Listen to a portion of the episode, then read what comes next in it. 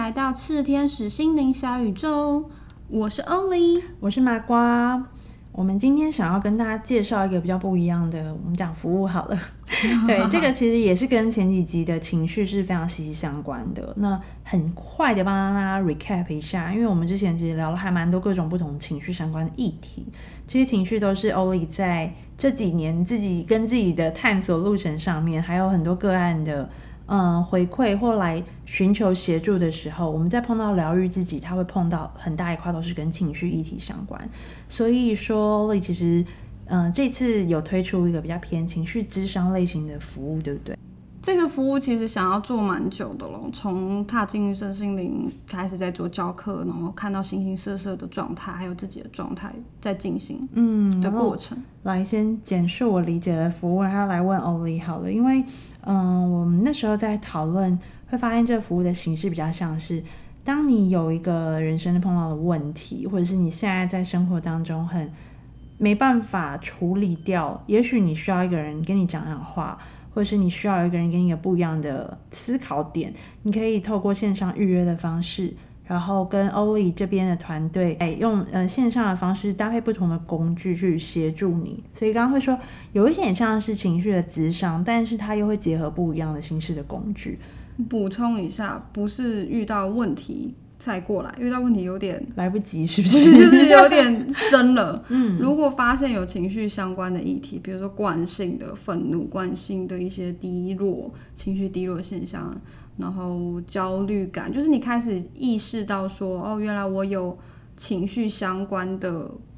惯性的造成生活上的影响，基本上就会建议大家可以来进行一些讨论，不管是要找我还是要找。一些智商老师，就是其实，在那个状态上就已经像是我们平常会说的所谓的亚健康，就是可能情绪的亚健康，嗯，已经已经开始出现一些征兆了。那其实那个时候就应该要开始保保健了。嗯，那可以问一下欧丽，为什么会有这个服务念推出这个服务的念头呢？因为当时在我自己进到身心灵，本来就是因为情绪的关系嘛，然后。我们就发现说，其实像身体上面的疾病，包含着人际关系上的摩擦，你对于事业上面，还有你自我的要求，总之形形色色的东西，其实都跟着自己的情绪有一个很大的一个关系。可是今天我想要找到一个适合的一个对象的时候。或者是我想要在一个恰当我需要的时间点，立刻比较容易的找到一个智商对象的时候，是很有困难性的。可能我当情绪的当下，我想到很多内容，我也想要跟一个人诉说，结果我要联络朋友，没有一个人有空，我要我要。跟伴侣沟通，或者是跟伴侣吵架，就伴侣不想理我的那个时候，情绪最高昂的时候，却找不到一个对象，对，可以做一个处理。他等于是就需要被压抑住了。对，然后可能过了三五天之后，哎，我又忙起来了，然后我就必须要把这些东西压下来，放在一边，甚至我可能会忘记它。我以为我我过关了，我以为我沉淀完毕了，但实际上它就是延伸出更多更多的议题去。做一个堵塞的一个动作。嗯，这个是你自己以前有这样的经验，还是说蛮多来跟你联络的这些学生朋友们，大家有你有观察到大家有这样的情况？其实很多人很多人都有，像之前有人来到工作室，然后我们在做疗愈，我就看到他的能量状况都很堵塞，然后呃明显的表情也很低落这样子。那我们那时候就，我们那时候就。我就停下来，我就说，我觉得你现在状况不是那么适合直接的做他那时候要做的服务，跟情绪一点关系都没有。嗯，我就说你你其实不是那么适合，那你等我一下，然后我就准备了一盒面子推到他面前，然后默默去拿波，我也都没有讲话，从到一个字都没有提。我说我知道你可能不一定信任我，因为他第一次来，你也不一定要讲什么，而且有些时候伤心难过的那些话是说不出来的，而且我们人会惯性压抑。对，然后我就拿了一个波在旁边敲了几声，他就开始爆哭。他原本是要做什么类型的服务啊？呃，灵性天赋开启类的服务。哦，就是一种很往外扩张的那种。对他觉得他没有力量，他想要有力量，可是他没有意识到，其实上是情绪问题。嗯，他其实上是堵住了，所以力量流不进来，不是他没有力量。了解。那以像这样子，他在做完之后。那个改变性是很明显的嘛？就是他哭了之后，他有意识到原来我有这样的问题，或者是他就因此释放开来，在后续追踪上面，但解开了当下他最需要的、立即被处理到的这个人生碰到的困境。这边要先补充一件事情，有时候很长期的情绪压抑，不是靠一次爆哭就可以处理完的。你们大家应该要知道，那的确说他开始进行情绪上的流动之后，他就比较能够意识到，原来我有这样的议题，开始觉察，才有开始被处理的可能性，然后。他后来还是有把灵性天赋的那个疗愈做完，嗯，对，嗯，但是他也之后后续开始知道他的情绪是需要被支持的，因为他一直都觉得他没有什么情绪压抑的问题。嗯，哎，我刚刚这样突然闪过，其实这个服务蛮像是一种情绪的医生，就是有点对症下药的状态啦。那我觉得这个对症下药，并不是说好像你是在治疗他们，而是。你从你比较嗯自己擅长一些像能量啊不同工具的运用的时候，你在跟他接触的状况，你可能会知道他现在整个能量场，或者是他语言表达出来的，甚至行动上面，现在也许是需要什么样的陪伴。对，所以其实这个服务那时候在打简介的时候有一点点困难，就是因为我很清楚知道一个人不可能只有一种状态，他同时会需要比较。复杂性的帮忙，或者是各个层层面向，比如也许这一次他就是单纯的，他只需要做一个单纯陪伴，我可能悄悄播，甚至是没有发出声音，他知道对面有一个人，然后他就开始的梳理自己的情绪，他自己讲他自己的自言自语。像这个服务有一个特别地方，就是我们有一个叫做完全聆聆听型的一个服务。对，就是那时候小麻瓜在看到的时候，他吓到，他想说这是什么。就是很像哈，我打过去跟人家，应该说就是放在话放着话筒，我一直讲话，一直讲话，是这样吗？这种那时候闪过的念头，对，但实际上是由我考量你现在的状况是不是很适合。完全不需要话语，而是能量上的陪伴的状态。有时候你卡到真的很深的时候，那些情绪其实都不是语言了。你会发现人在哭，不知道在哭什么的那个时候，其实根本就不是语言。所以如果那个时候用加入一些文字语言去打岔，你反而会比较容易阻碍你。就是在发泄情绪的那个过程，排就是一直在对头脑一直在思考，会一直被打断。对，所以这个服务比较有点像是它随时的针对你的状态去对症下药。有时候可能就是单纯的让你处理你自己内化你的情绪，有时候可能是去进行一个厘清，就是故意用观念上的考验。嗯，那我记得欧里其实有我们有聊到说，在这个完全聆听型的服务。你也会搭配一些不同的工具去协助他们，对不对？对，所以他需要进行的通常都是线上服务，没有办法现场，因为在接这个服务的 case 的时候，其实我们会有圣坛在旁边做一些能量支持。圣坛吗？它圣坛会有大概哪一些的配置，会有哪些的工具呢？最基本就会有包含着四元素的结界、四元素的稳定水晶，跟基本上会有。层层面面的，譬如说神经系统相关的对应水晶，神经系统相关的对应的龙珠的能量，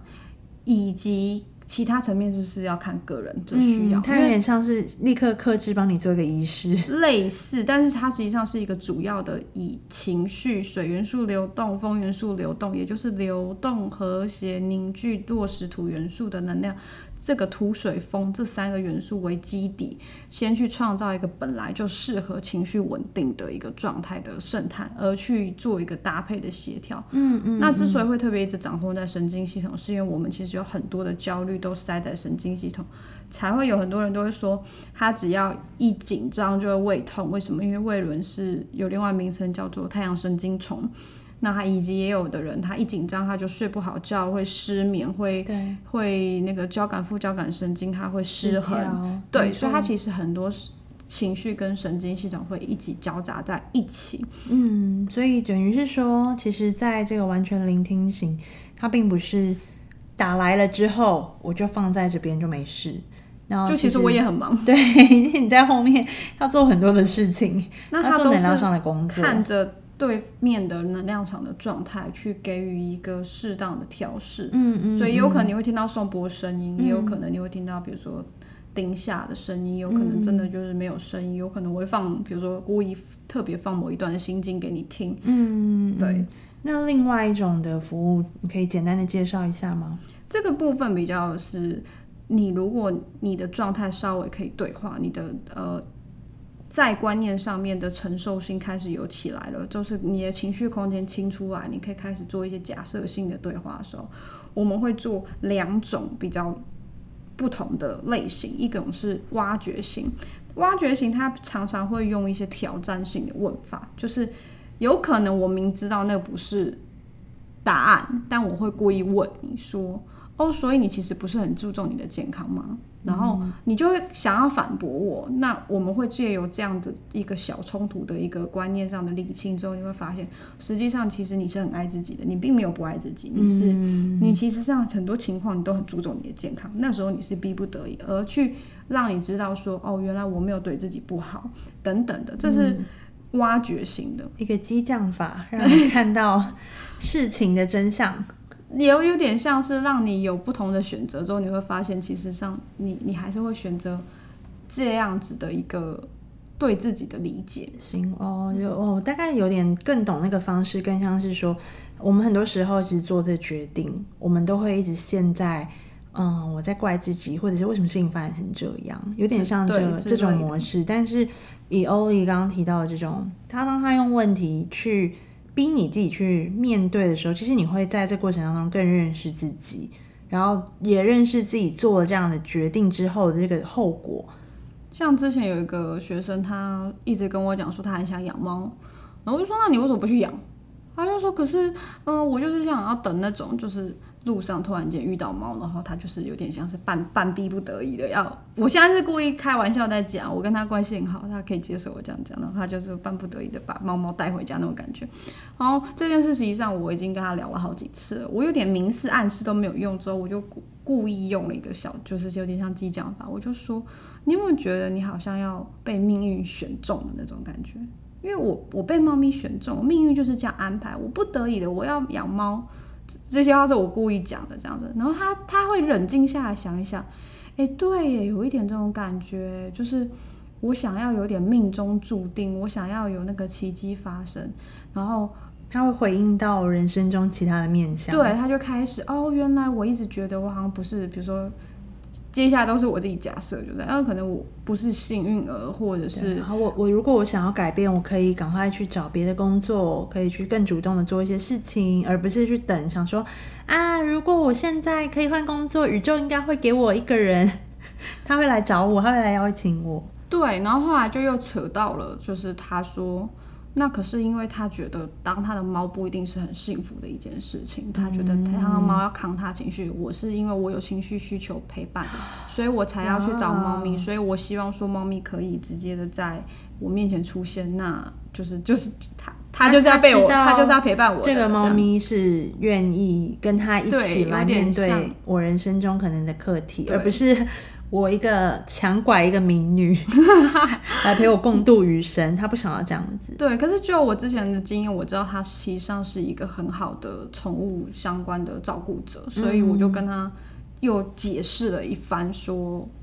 你觉得难道这样子的猫咪生活是不好的吗？你真的觉得说被你养到是不幸福的吗？然后他才又发现说，哦，原来我他会觉得说。在他的生活环境待着的是不幸福，所以他自己是不幸福的。哎，就又会扯扯到，就其他很多意识上面的破除，对他会有很多框架或枷锁上的解除，这是挖掘的。那呃，那这是那个对谈挖掘型的思维对答的。那另外一个部分可能跟情绪会更有关系。情绪挖掘型的话，他会比较于看到比较没有跟文字有关系的那些情绪议题，他所呈现的一些方式，比如说，当他现在现在单纯的在哭，或者单纯的很焦虑，也许他背后他的焦虑是隐藏着某些，比如说羞愧感，比如说，呃，他对于自己权威性的议题，他没有办法放下来，比如说，当他今天的情绪本来是针对于。工作职场上面，但是我们会发现说，他可能其实上回过头来，是因为自己的状态、健康状况等等的没有办法应付，因为自己好像没有能力，所以对于工作上面的一些烦躁的事情，他产生无法接受的状态。嗯，然后也可能会因为，比如说，哎，他是想找对象，他就找不到对象，然后他可能就会来咨商，说为什么？为什么我找不到对象？我情绪我还好啊。有时候可能不是单纯的就是情绪一直过来，而是生活中有些面向卡住了。嗯，他过来来看看说，我今天找不到对象的原因点是卡在哪里？我们透透过理性的去谈话剖析说。他是在哪一个面相上面的能量卡住了？那他后来就发现，我们有个学生他就发现说，诶，他在职场上对于同事的关系也不是那么的恰当。嗯嗯，然后他是先处理了跟职场的人际关系之后，突然间就有对象的邀请了。嗯嗯，所以刚刚的这个思维问答，还有一个是情绪的挖掘，这两块情绪挖掘有一点像是，嗯，你想要对症下药。但是其实这个可能更大原因是你的问题其实问错了方向，对，就是挖掘情绪或者是课题背后的那个原因。嗯嗯嗯嗯。然后另外一个思维对的，它其实就比较像是说，我现在可能有一个这样的事件，比较具体的事件，生活中的事件，我可以透过不同角度的启发来帮助我转念去思考。其实这两个服务被我们分成一类啦，就是它常常会并列的进行，它对，因为的确是做你要说，我现在就是想养猫，是因为我孤单，它就跑到情绪，这也是为什么对欧丽有一直在讲到，其实这些东西它都是需要看个案的状况去做很呃克制化的一些调整或当下的搭配。那我之所以会想要特别要推出这个服务，因为。在推服务之前，我已经好多年，我这个大概规划有七八年了吧。就是我其实一直觉得说，市面上很多人都在做心理智商、身心科、加一科那个总总之就很多的这类型的，然后婚姻智商什么的，我觉得已经很多人做，有很多资源了，好像我不需要做。可是后来我又发现说。呃，要一个比较敏锐的，可以看到各个层次的，比如说可以看到能量状态，可以看到流动的方式，可以看到一些框架的对立面要快速的，他需要有一些经验，尤其是自己的经验，嗯，然后或者是他看得到气场的状态，他看得到有这个人跟那个人的能量连接的状态，总之他是不仅仅是身体上面或者是理性可以剖析出来的语言，他也许是需要去。足够了解一些能量流动的人，他可以更好的提供一些帮助。嗯，我觉得另外一种也是信任感吧，因为很多人在找智商师的时候，他会碰到一个困境是。我怎么知道这个智商是他跟我的价值观，或者是我们讲投不投缘，讲对谈的东西，我能不能够安心的把我的问题丢出来给他？对，像我之前也有曾经很小时候做过智商，我就不是很开心。没错，他有他自己的个人意识夹杂在里面太重了，然后刚好是我不能接受的范围，或者是我有学生他们。在做那个伴侣智商的时候，他发现，哎，这个智商是会偏颇女生，这个智商会偏颇男生。那他希望一个很中立的，至少是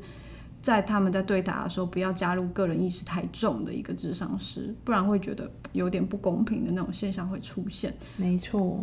想问欧丽，这样子的服务，我们到时候会怎么进行？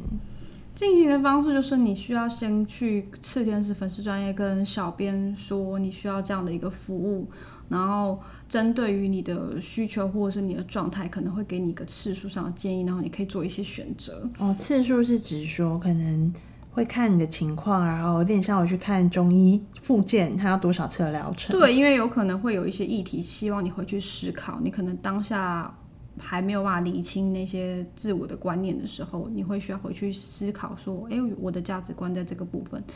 它的状态是什么？”对，所以它会有些类似像功课的东西会产生。你要先填完你也对自己的了解课题问答。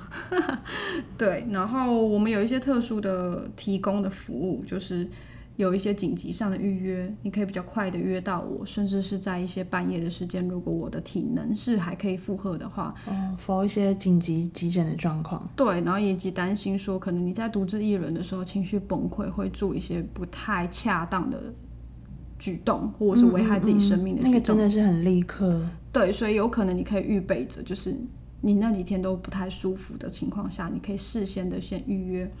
那这是我们有特别提供的，因为我知道有些人会有这样的需求。嗯，蛮有趣的。我觉得虽然嗯，应该讲身心灵下的意识上面对于大家越来越普及，但是的确还没有看到这种情绪聊一聊天，它不是用一种太我现在有问题的状况，或者是我去求救的状况，而是我现在来试着从一个退步的角度看，诶，有人可以带领我解决一下现在的困境。我觉得有时候用这个角度在看这样子类型的服务，其实可以帮助你更了解自己。对，而且有时候我们都会问很多的为什么，为什么这件事情会发生的这种时候，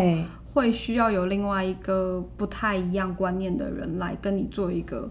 交叉思考。没错，我觉得有时候我们在看一个问题的时候，如果是把它拿到头脑外面，然后跟人家对答，这情况的确会帮你有一些不一样的可能性或变化，然后这个改变才是一个疗愈发生的可能。那今天就是我们分享了一些比较不一样形式的内容。然后如果说大家有兴趣想要了解一下，或想要做预约的话，也可以在这个赤天使粉丝专业跟小编去做预约，然后或询问这样的动作。那如果大家对于内容上面有什么样有趣的想法，也可以留言在 Apple Podcast 下方，我们之后会再跟大家分享更多有趣的内容，然后也帮助大家更了解自己。拜拜，拜拜。